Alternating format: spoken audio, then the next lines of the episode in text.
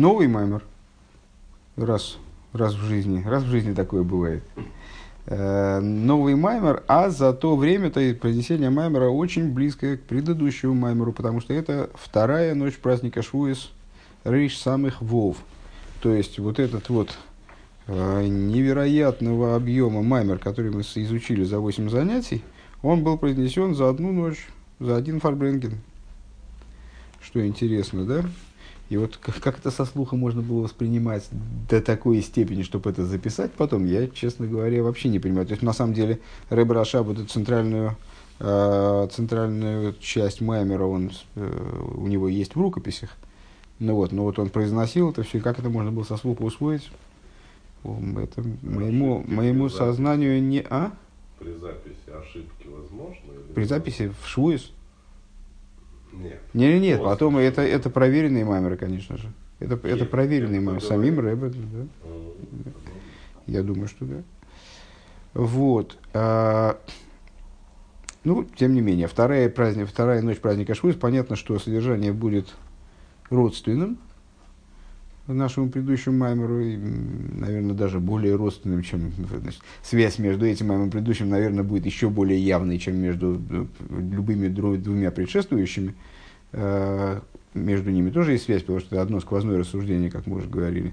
Ну, здесь совсем, совсем очевидна связь, потому что это вообще маймеры, произнесенные в соседние дни в связи с одним и тем же праздником, с, одно- с одним и тем же событием в духовности мира, скажем. Э, Ашумай мисаври квоит кель хулю. Э, Написано, небеса рассказывают слава, славу Бога. А, Вейса безуэр халикалев да в хесамудалев. И написано в книге Зор в таком-то месте Ашумаем до хосен до ойл лыхупу. А, значит, небеса повествуют славу Бога. Ну, достаточно известный посук, встречается в молитве. Как Зор это трактует с точки зрения, ну, с точки зрения простой, ну, вот такой поэтический образ мироздания, оно славит Всевышнего. Э, Вроде бы это. Э, Зор интерпретирует следующим образом. Небеса – это жених, который поднимается в хупу, под хупу, заходит под хупу, скажем. Нихнас ли хупа, о, нихнас. Выкойдем лазами ваер де лейл швуес никра лейло де кало. До этого взор объясняется, что, м, что ночь праздника швуес называется ночью невесты. Айно де азу тикуна малхус алидей эйса гатейра. А, Мы уже говорили вчера, в прошлый, ну, в про- в прошлый маймер заканчивался таким вот а, вроде бы отступлением. Теперь понятно, что это не отступление, а это переход к следующему маймеру, затрагивание э, такой аванс, э, аванс э, с, темы следующего маймера.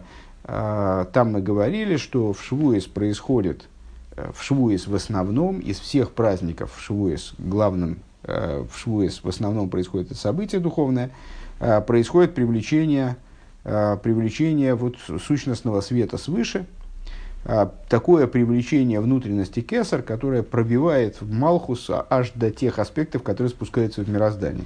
Вот этот вот процесс, а, который обуславливает обладание евреями э, способности служения Мсирус Нефиш, самопожертвованием, обладание ими способностью служить Всевышнему на уровне выше, выше разума, то есть сделать свое служение независимым от своего персонального понимания, скажем. А, Вот это в основном реализуется именно в Швуэс. Э, В другие праздники тоже, но только отчасти. И не всегда раскрыто, и не всегда в такой форме, в которой это закрепляется в мироздании. А в основном это реализуется в праздник Швуэс. Э, Началом этого, этому процессу послужило дарование Торы. А, так вот, сказал Рэбе, завершая предыдущий маймер, сказал вещь, которая, ну, по большому счету, не очень, ну, как в скобочках, э, не очень относится к содержанию предыдущего маймера. Сказал, что вот и вот смысл э, ночного окунания в Швуэс – в том, чтобы подготовить себя к такого рода раскрытию. Э, Смысл любого окунания – это битуль, э, приведение себя э, к, к- осознанию своего места, скажем, в мире, своего, своей истинной ценности, своего положения, того, чем ты являешься. Э, И вот в, в- в- в праздник Швуес окунание, оно приводит, э, ночное окунание, оно приводит к, к ситуации, приводит человека к ситуации битуль бомициус. То есть к такому уровню битуля, когда человек начинает ощущать, вернее, перестает ощущать себя как раз, не начинает ощущать себя как ничто, а перестает ощущать собственное отдельное существование, и вот таким образом становится сосудом для раскрытия самых сущностных аспектов э, божественного света. Э, так вот, э, на прошлом уроке мы уже объясняли, что когда это технически происходит, э, есть такой обычай, э, в ночь в ночь первого дня праздника Швуес э, необходимо изучать Тору. Есть специальный сборник, называется Тикун Лейл Швуес, огромный сборник текстов, которые необходимо ну, просто прочесть, так как устную Тору, и там, и там есть отрывки из письменной Торы, из устной Торы, какие-то сюжеты из всех книг Танаха, какие-то какие фрагменты из всех э, трактатов Мишны, Э, отрывки из таких книг, всяких книг, раскрытые Торы и даже внутренние Торы. Э, вот все их надо перелопатить за эту ночь. То есть это ночь такого интенсивного занятия Торой. Э, объем этих текстов таков, что, ну, скажем, для меня непосильно совершенно прочитать это за одну ночь. То есть у меня это развлечение продолжается некоторое время. И, по-моему, и за две ночи я тоже не успеваю обычно. И за, и за все время праздника Швуис я тоже не успеваю, сколько бы я ни старался. Ну, это потому что я медленно читаю, но в принципе это сильный объем, такой большой объем даже для людей, которые читают лучше меня. Э, и даже для коренных израильтян. Э, так вот, э, а после этого, после чтения этого значит, тикуна, ну если человек успевает это сделать за ночь, у нас еще ночь короткая, Э, принято окунаться в мику еще до начала дня, до начала, до начала светового дня, вернее, до начала светового дня, до э, столпа утренней зари, то есть до того, как занимается утро. И вот это окунание, оно и есть то окунание, которое приводит человека к ситуации битвы мециус, э, дословно отмена существования, отмена мециуса, э, то есть вот такого автономного ощущения автономного существования. Так вот, что здесь Рэбе говорит. А, Зор, трактуя этот стих, небеса рассказывают славу Бога, а, утверждают, значит, что такое небеса в этом стихе, на что указывают небеса, это жених, который заходит в хупу. А, а до этого объясняется взор, что, что праздник Швуи, что ночь праздника Швуи – это ночь невесты. Что это за ночь невесты? Понятно, что под невестой подразумевается Малхус. В наших рассуждениях выше – Заранпин – это жених, э, Малхус – это невеста. Заранпин – мужское начало, э, невеста – женское начало. Это время, когда происходит исправление Малхус благодаря изучению, благодаря занятиям Торой. Шиойским Балай Лазой, которые занимаются вот так интенсивно, как мы описали, в течение этой ночи. Шали дейзе найса тикуна малхус бихдейши тискабел лемахар баей машвуес пхина за кесар анимшах ло хулес. Что благодаря этому осуществляется? Э, такое исправление Малхус, чтобы Малхус смог воспринять на следующий день, э, принять в себя, скажем, да? Э, принять э, в, в день праздника Швуис, уже в дневное время праздника Швуис, когда, собственно, повторяется как будто бы рас, э, раскрытие дарования Торы, принять аспект кесар, который привлекается ей. И об этом говорит стих Ашумай Мисаприм Квойт Кель, Э, небеса рассказывают славу Бога, славу Бога, вот здесь без, э, без взирания в посук, боюсь, будет не очень понятно, надо посмотреть туда в посук. Можно смотреть на первую, точку, на первую строчку Маймера, там первые четыре слова, это и есть цитата, которая нам потребуется. Значит, э, небеса, которые рассказывают славу Бога, это Хосан, Деол Лихупа, это жених, который заходит, заходит под хупу, Мисаприм – что значит мисаприм? С точки зрения простого смысла рассказывают славу Бога. А с точки зрения внутреннего смысла слово мисаприм, оно может, его можно понять, а слово эвена сапир, а, сверкающий камень, драгоценный камень сапир, мисаприм миснагарин кепкезугара де сапир хулю. То есть, с этой точки, с точки зрения этого толкования, а, первые два слова что означают? Небеса, начина, мисаприм, в смысле начинают сверкать как сияние камня сапир. Э, квоид кель до квоид кала. Э, слава кель, в данном случае ну, предлагается понимать слово кель как указывающее на э, женское начало, одно из божественных имен нестираемых, э, понимать его как указывающее на женское начало, это слава невесты. А в Эцорлево, то есть, то есть небеса в данном случае, э, ну, так как речь идет о принятии Малхус Кесар, чтобы произошло слияние Кесар и Малхуса, о котором шла речь в предыдущем маймере, то здесь мы, значит, значит под, под женихом я неправильно сказал, ну, на самом деле можно и так рассуждать, э, но, наверное, здесь уместнее сказать, что под Кесар подразумевается жених, э, вот эти самые небеса, а под квоит кала подразумевается невеста. И вот небеса, они с месаприм, то есть э, заставляют светить, как с сверканием, сверканием камня сапир, славу невесты. Наверное, так. Вецорли говин мау и нашу маим до хосан до хупа. И необходимо понять, что имеет в виду Зор вот этим своим высказыванием.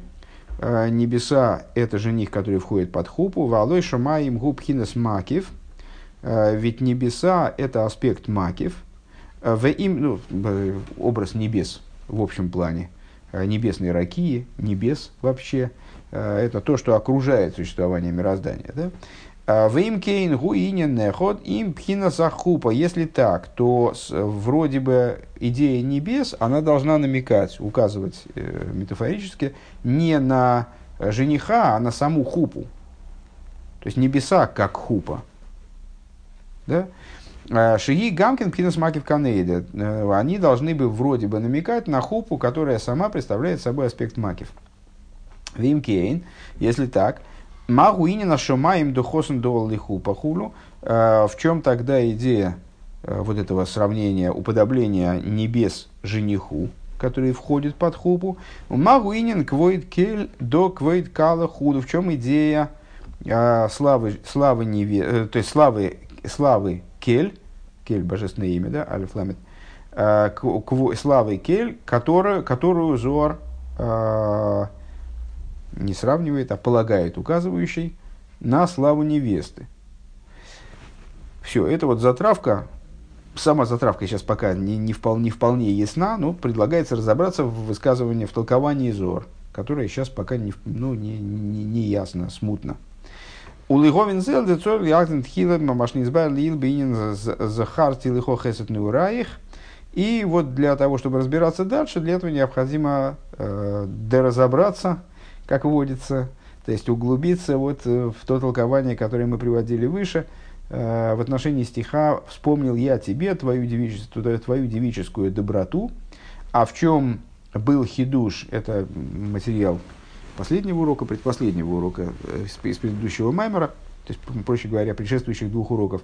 Э, в чем был там хидуш? В том, что этот стих, э, который с точки зрения простого смысла является репликой со стороны Всевышнего, который вот вспоминает еврейскому народу его ну вот, веру и верность, ну, вот, обозначает и как девическую доброту, как девическую любовь. Э, с которой еврейский народ за ним беспрекословно вышел в пустыню, несмотря на то, что, в общем, были основания опасаться того, там, что там будет с ними дальше в пустыне происходить. В том, что еврейский народ доверился Всевышнему и вышел за ним в пустыню из Египта. Так вот, там мы об, об, объяснили, «Дехесет неурай гибхина сахва декатнус», объяснили девическую доброту, девическую любовь, как то, что мы называли в предшествующих Майморем Агава Декатнус, мы говорили о том, что есть э, разум и эмоции, они могут э, в двух состояниях находиться в человеке или в Седришталшус, э, в малости, детскости и, наоборот, в величии, ну, иносказательно говоря, в, в ситуации взрослости. Так вот, вспомнил я тебе хесед неураих, вспомнил я тебе девическую любовь, твою девическую любовь ко мне – имеет в виду следующее. Вот эту вот самую девическую любовь, то есть любовь декатнус, любовь детскую, айнуах вашальпи там вдас, то есть что это за детская любовь? Это малая любовь, которая является следствием э, размышления человека о Всевышнем, скажем. То есть вот человек размышляет, э, книги нам дают, и книги и учителя дают нам возможность дают нам дают направление для нашего размышления, которое, ну, в общем, если добросовестно заниматься этим размышлением, должно привести нас к любви ко Всевышнему.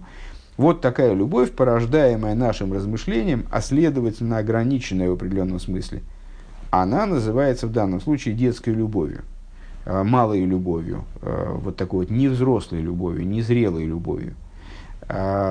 На уровне этой любви возможно шихаху. Мы в прошлом маймере э, крайне подробно занимались темой памяти, непамяти и забывания, и пришли к выводу, что вот на уровне подобной любви на, на уровне малости разума, на уровне малости эмоций, возможно забывание, как со стороны еврея, то, что евреи забывают, не дай бог, о Всевышнем, а, и также со стороны верха, как ответ на это забывание или как вот результат того, что взаимоотношения э, между, между евреями и Всевышним строятся на такой вот малой любви. Она не обязательно, даже понятно, что речь идет, наверное, понятно самоочевидно, да, что речь не идет о малой любви, в смысле ее мало килограмм, или мало мегатон, или мало киловатт. Э, не, это не количественный показатель, это именно речь идет о зрелости и незрелости, о, о детскости и взрослости, о там, плоскости или объеме, э, вот о чем-то таком.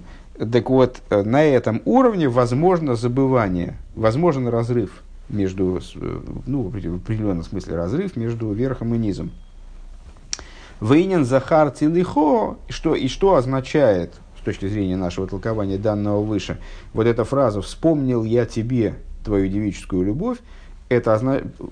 такое достаточно далекое толкование, э, крайне э, интересно поворачивающее вот, лексическое значение слов этого стиха. Вспомнил я тебе, это значит, что я твою девическую любовь поднял до уровня памяти. Вспомнил, в смысле, привел к ситуации памяти. То есть к той ситуации, в которой забывание невозможно. И вот Захар Тилыхо, э, вспомнил я тебе, в смысле, сделал так, чтобы Шетисайла Бевхинаса Гадус, чтобы твоя девическая любовь, она поднялась до взрослой любви. Из детской до взрослой, из незрелой до зрелой. Шигам амойхину мидес и юбевхинас гадлус амойхин гадлус амидес, чтобы э, разум и эмоции, они поднялись до уровня величия разума и величия эмоций, Ваию Бевхинас Хиро и пришли вот к ситуации такой вот, пришли к ситуации пометования, э, то есть к ситуации такой связи с божественностью, на уровне которой будет невозможно забывание. Такой зрелой связи и такой глубокой сущностной связи, на уровне которой забывание невозможно. А, в ее бифхина схира шило и ебахам и не нашиха в ташиши клол худу. И чтобы, и это приведет естественным образом к тому, что не будет забывания, ну, добавим от себя ни со стороны верха, ни со стороны низа, ни, ни Всевышний не будет как бы забывать евреев, ни евреи не будут забывать, тоже на самом деле как бы э, Всевышнего, и не будет изнурения у божественной души от животной. Э, мы в прошлом, э, в прошлом маймере такое забавное толкование приводили.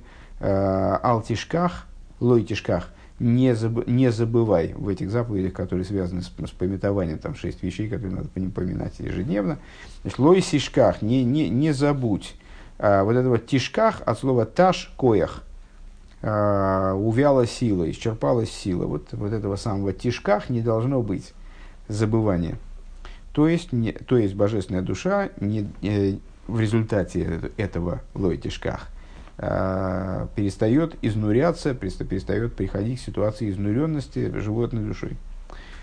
Так, все, это конец вступительной части Маймера, и мы возвращаемся к продолжению рассуждений, которые, вот, к, этих, к продолжению сквозных рассуждений, на которых строится наш Гемших. Кстати, мы находимся уже на странице 148 этого Гемшиха, во что было, очень трудно было года сколько, там, наверное, года три назад, поверить, что мы до этого места доберемся.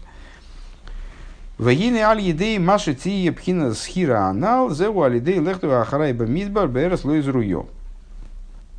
Э, ну, понятно, что если мы толкуем какое-то место в Писании, э, то и каждое, каждое толкование имеет, каждое кошерное толкование, э, каждое толкование, которое построено не на пустопорожней фантазии и изобретательстве или стремлении занять время, а построено на законах толкования Торы, э, каждое кошерное, короче говоря, толкование, оно обсуждает некий свой уровень смысла, заключенный в одних и тех же словах Писания. В словах Писания мы можем выделить четыре уровня смысла. Простой смысл, намек толкования и тайный смысл – Э, говоря другими словами, есть 70 лицу, лицу Торы, то есть есть 70 смыслов, говоря другими словами, которые Раша тоже приводит в, своей, в своем комментарии, э, слова Торы как, как молот, разбивающий скалу, э, то есть вот молотом ударили по скале и полетели искры во все стороны, вот эти искры, это какие-то разные стороны, разные стороны смысла, разные какие-то срезы смысла. Ну вот, если говорить Э, если говорить по существу, то Тора содержит в себе бесконечное количество смысла, поскольку она является выражением бесконечной в глубину э, мудрости и воли Всевышнего, бесконечных, наверное, надо сказать.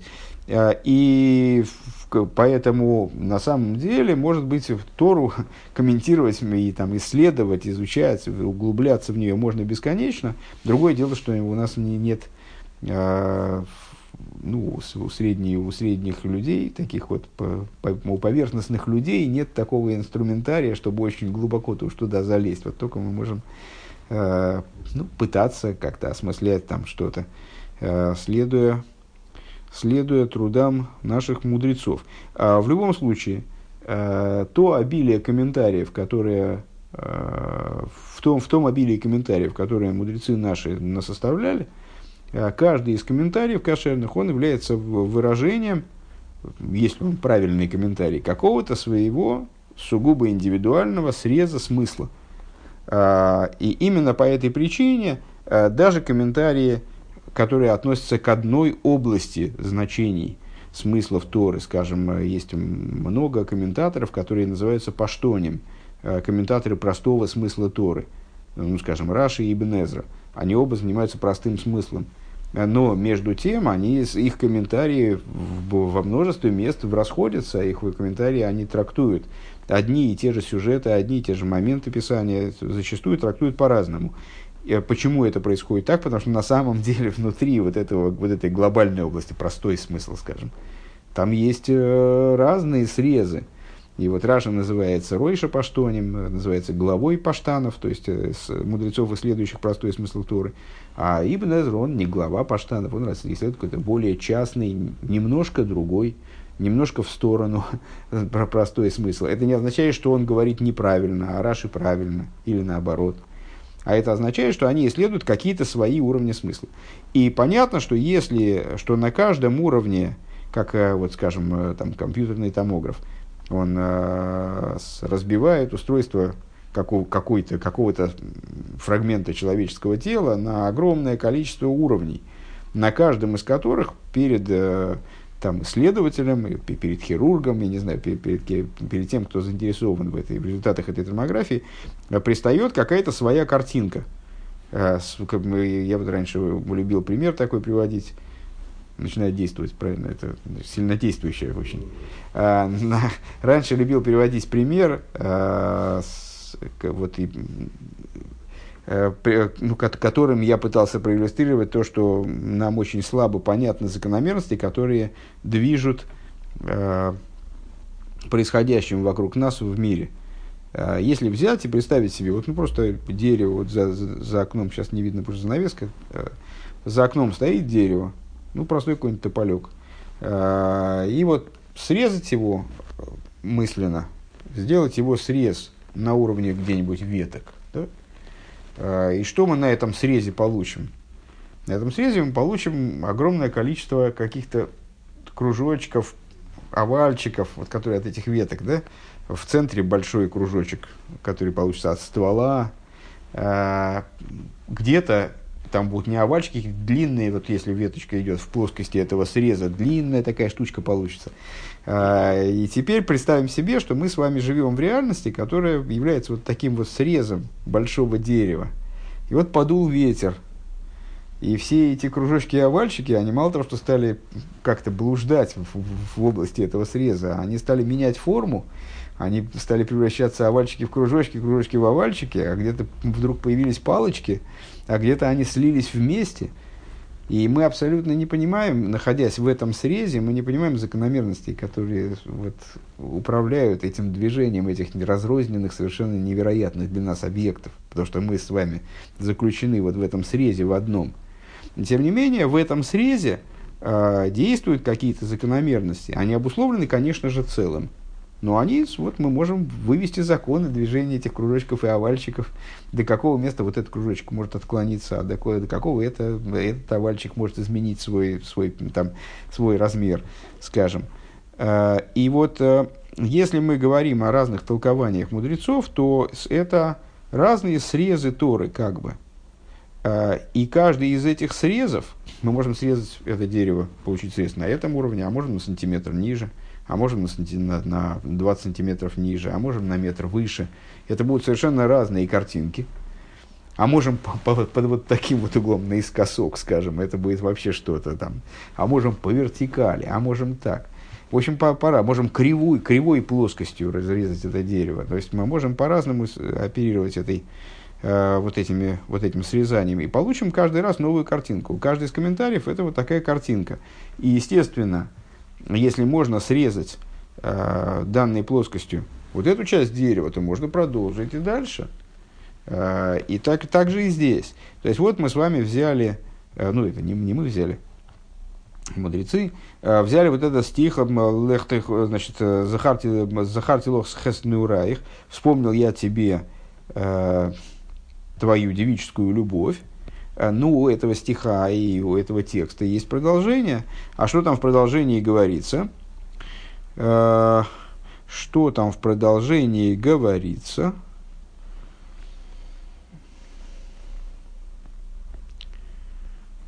И тут я, и тут я просто тупо потерял место, где мы находимся. «Э, Лехта Хахарай, говорится следующее. Вспомнил я тебе девическую твою любовь, то, что ты пошла за мной в пустыню, в землю незасеянную.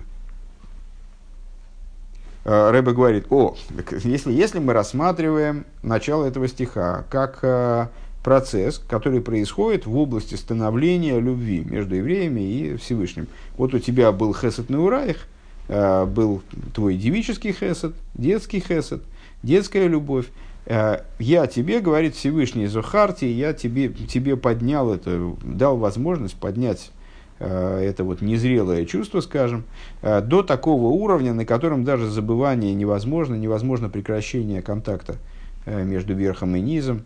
То есть все время присутствует, это то начало из прошлого маймера, это отцвет внутренности кесар, который присутствует в еврейской душе постоянно – даже в той форме, в которой эта душа одета в материальное тело, загружена внутрь материальности, там, в животную душу, в материальное тело, э, присутствует в этом мире, вроде переполненным сокрытием, там где-то внутри вот все время этот отцвет присутствует.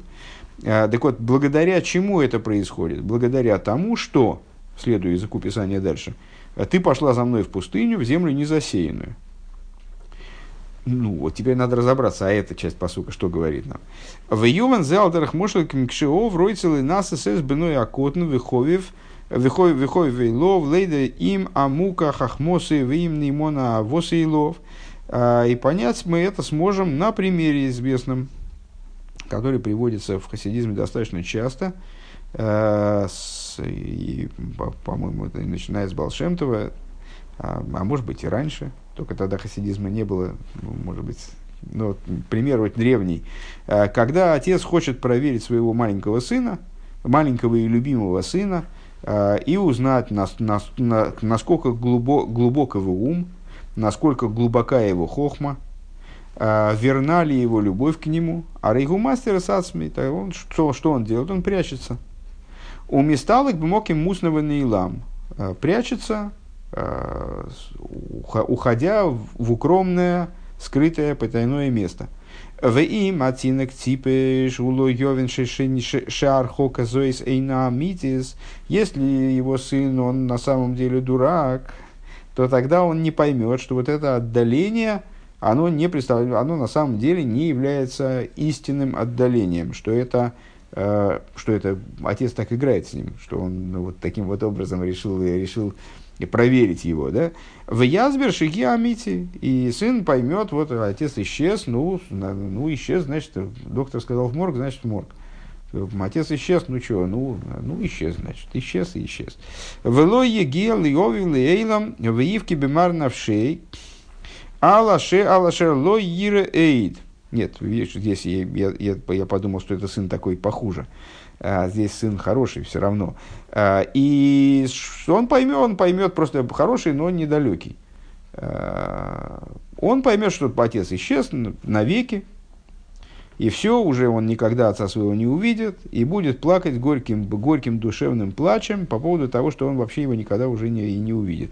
Э, Вело еваки шейсы клол мяхар шихойшевши не стал бэмесу месьеш мимену. А, ну и что из этого последует? То есть, ну, он отчается, он придет к отчаянию, поймет, что отца уже все, да, ну, как бы отыскать не удастся, а, и оставит всякие попытки Э, оставит все, всякие попытки его найти, потому что он подумает, что отец действительно пропал. В Авшу Бойхиала Гедер, и несмотря на то, что он плачет по поводу того, что он утратил отца, Микол Моким Зеу Ракли Фишо, это временно. В Ахарках Хишка Холов, потом он забудет про отца. Вейный Бойхи, ну, как э, как, в общем, собственно, и бывает всегда, ну, человек не может плакать вечно, он Э, когда-то когда забудет об отце, перестанет его оплакивать. В немца шигама авоса и лови фейна бишлейму схуду. Ну и получится, что его любовь к отцу, она тоже не находится в полноте. Понятно, да, как это обрисовывает э, все наши рассуждения, как это аккуратно обрисовывает все наши рассуждения выше. То есть вот на этом уровне сын глупец, что значит? Это сын, которого, э, разум которого не достиг взрослости. Вот это вот с детским разумом, с детской любовью. А вот он, он полагает, отец исчез, и он полагает, что это всерьез, что в результате приводит к тому, что он забывает. Вот к этому забыванию приводит. Хотя вроде он, он искренен и э, любит отца и переживает, но это все равно приводит в итоге приводит к, к забыванию, то, указывая на то, что любовь его к отцу она не была полной. А волтина к хохом мейвинша архока эйны ким ленасесейсы. А вот мудрый сын, он будет исходить, да, и, и следствием чего все это явилось, вот то, что он э, поплакал, поплакал, да забыл. И вот это проявляет в итоге его несовершенство в плане любви, несовершенство его любви, не, неполноту его любви. Началось все с того, что он поверил в то, что отец исчез. Отец его проверял, отец с ним играл, а он в это поверил по-настоящему. А, но мудрый сын, он понимает, что это архока, что это отдаление отца, оно несерьезное, не что это эйна кимлы нас и Он понимает, что это все про него, что отец, безусловно, все, все, что делает, делает ради него. А, Вышал идеи сам цусливаки шесоев титейса фарова заов бекифлаем, и он понимает, что то есть, ну, нет, такого, не, нет такой ситуации, что отец пропал навсегда, надо его искать, он пропал, значит, надо его искать. Э, и поскольку это только испытание, то он будет искать вот столько, сколько надо, будет искать. И чем, чем дольше и больше он будет искать своего отца, тем больше будет увеличиваться любовь к нему отца. Кизероя кого назову Митхила, потому что, без всякого сомнения, именно с этим намерением отец и спрятался. В Алкен Лоивки Клол, и по этой причине он плакать вообще не будет. Почему он не будет плакать? Ну, потому что для него отец никуда не пропал. У него все в порядке. То есть он понимает, что это игра, ну, так, ну, так, так отцу захотелось позабавиться, ну, хорошо, значит, он, он с отцом играет в его игру. Ким Тейхов биисталку зуов мимену йора сахаров ливакший. А, а что он сделает? Моментально после того, как отец, вот отец исчез, и он сразу начинает заниматься его розыском.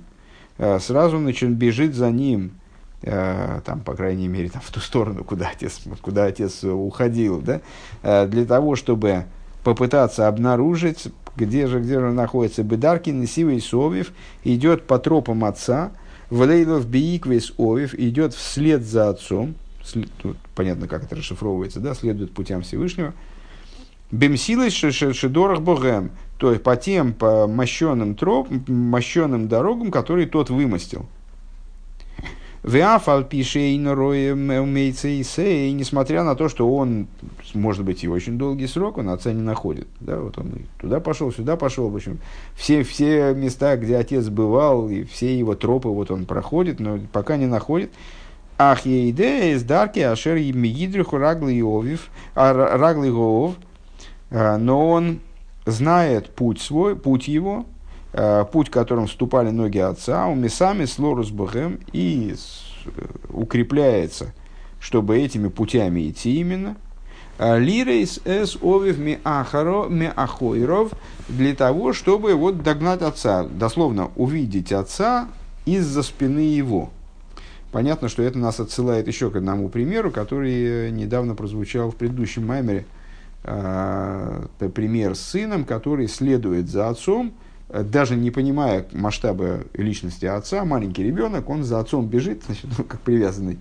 Отец куда-то пошел, а, а сын за ним бежит. И вот там и пример заключался в том, что отец э, видит, что сын, э, сын играет с другими детьми, там занят своими какими-то там детскими, э, детскими игрищами. А отец проходит мимо и обращает внимание, боковым зрением обращает внимание, что сын сорвался с места, оставил все эти игрушки свои и значит, побежит за ним. Он делает вид, что он не заметил, и идет, значит, э, и проходит как бы мимо. А сын за ним бежит, изо всех сил пытается его догнать. И это в отце пробуждает бы великую радость, что вот сын настолько стремится к единению с ним, что способен оставить э, все игрушки, все, всех приятелей, и, значит, вот ему нужен только отец. Э, в чем метафорический смысл? Ну, в общем, достаточно ясно, наверное. Еврей, который э, может погрязнуть там, в, в, мирских вещах, он э, связан со Всевышним. Если он отрывается от всех этих вещей, там, из, э, бирюлик и бежит за отцом, то это вызывает у отца, естественно, великую радость. И что, что там было ключевым моментом, что этот сын, он может быть не семи пядей во лбу, это ребенок, который, там, не знаю, там, пятилетний ребенок, который вот, играет в солдатиков там, с, э, в песочнице, и вот он бежит за отцом. В афальпи шелой ире понов. И несмотря на то, дополнительный фрагмент этого примера, а, несмотря на то, что сын не видит лица отца, что такое лицо, ну, каждый раз, когда мы сталкиваемся с термином лицо, мы, естественно, имеем в виду внутренность, поним от слова пнимиус. То есть он не видит, вот этот вот сын, в смысле еврейский народ, он не видит, он даже не, не, не знает, не знаком с, с, э, с, сейчас отец к нему лица не поворачивает, он идет, вот мы сказали, сын за ним бежит, он за ним бежит, то есть он его видит в лучшем случае в затылок. Э, он лица не видит, он видит только внешность, вне, внешние аспекты, не, внешность по-дурацки по, с русским там пересекается. Э, он видит именно внешние аспекты божественности, внутренних не видит.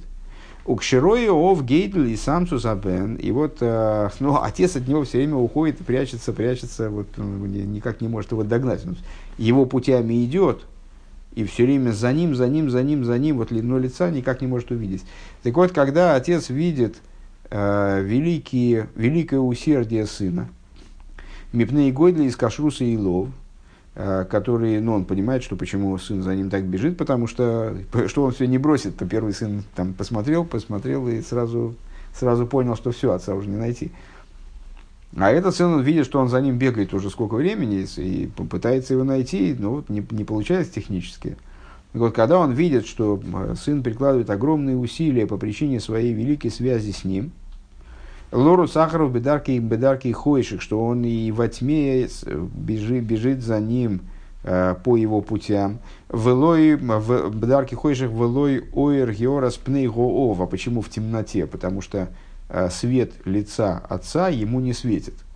То есть, ну вот это еще одна метафора, э, иллюстрирующая то, что вот он взаимодействует с отцом именно так, на, на внешнем очень уровне. Он не знает отца по, по существу. Аз етойсов был его вава раб ливнейбики флаем, тогда действительно в сердце отца прибавится э, великая любовь к сыну, как многократно умноженная любовь по сравнению с той, которая была, у Махзеров поновилов, тогда отец повернется к нему лицом. У Мизгалвы Бевхина с его поним и предстанет перед сыном уже образом, который, прошлый это термин из прошлых двух маймеров, наверное, Георас поним – а, то есть предстанет перед ним на уровне внутренности божественности, именно вот это вот привлечение внутренности э, с кесар. Э, Малхус это и, и было привлечение вот этого геора с поним, ну, вот этот процесс, э, когда отец поворачивается к сыну и дает ему увидеть свое лицо, дает ему свет своего лица. Геора с поним это из той же, из той же копилки.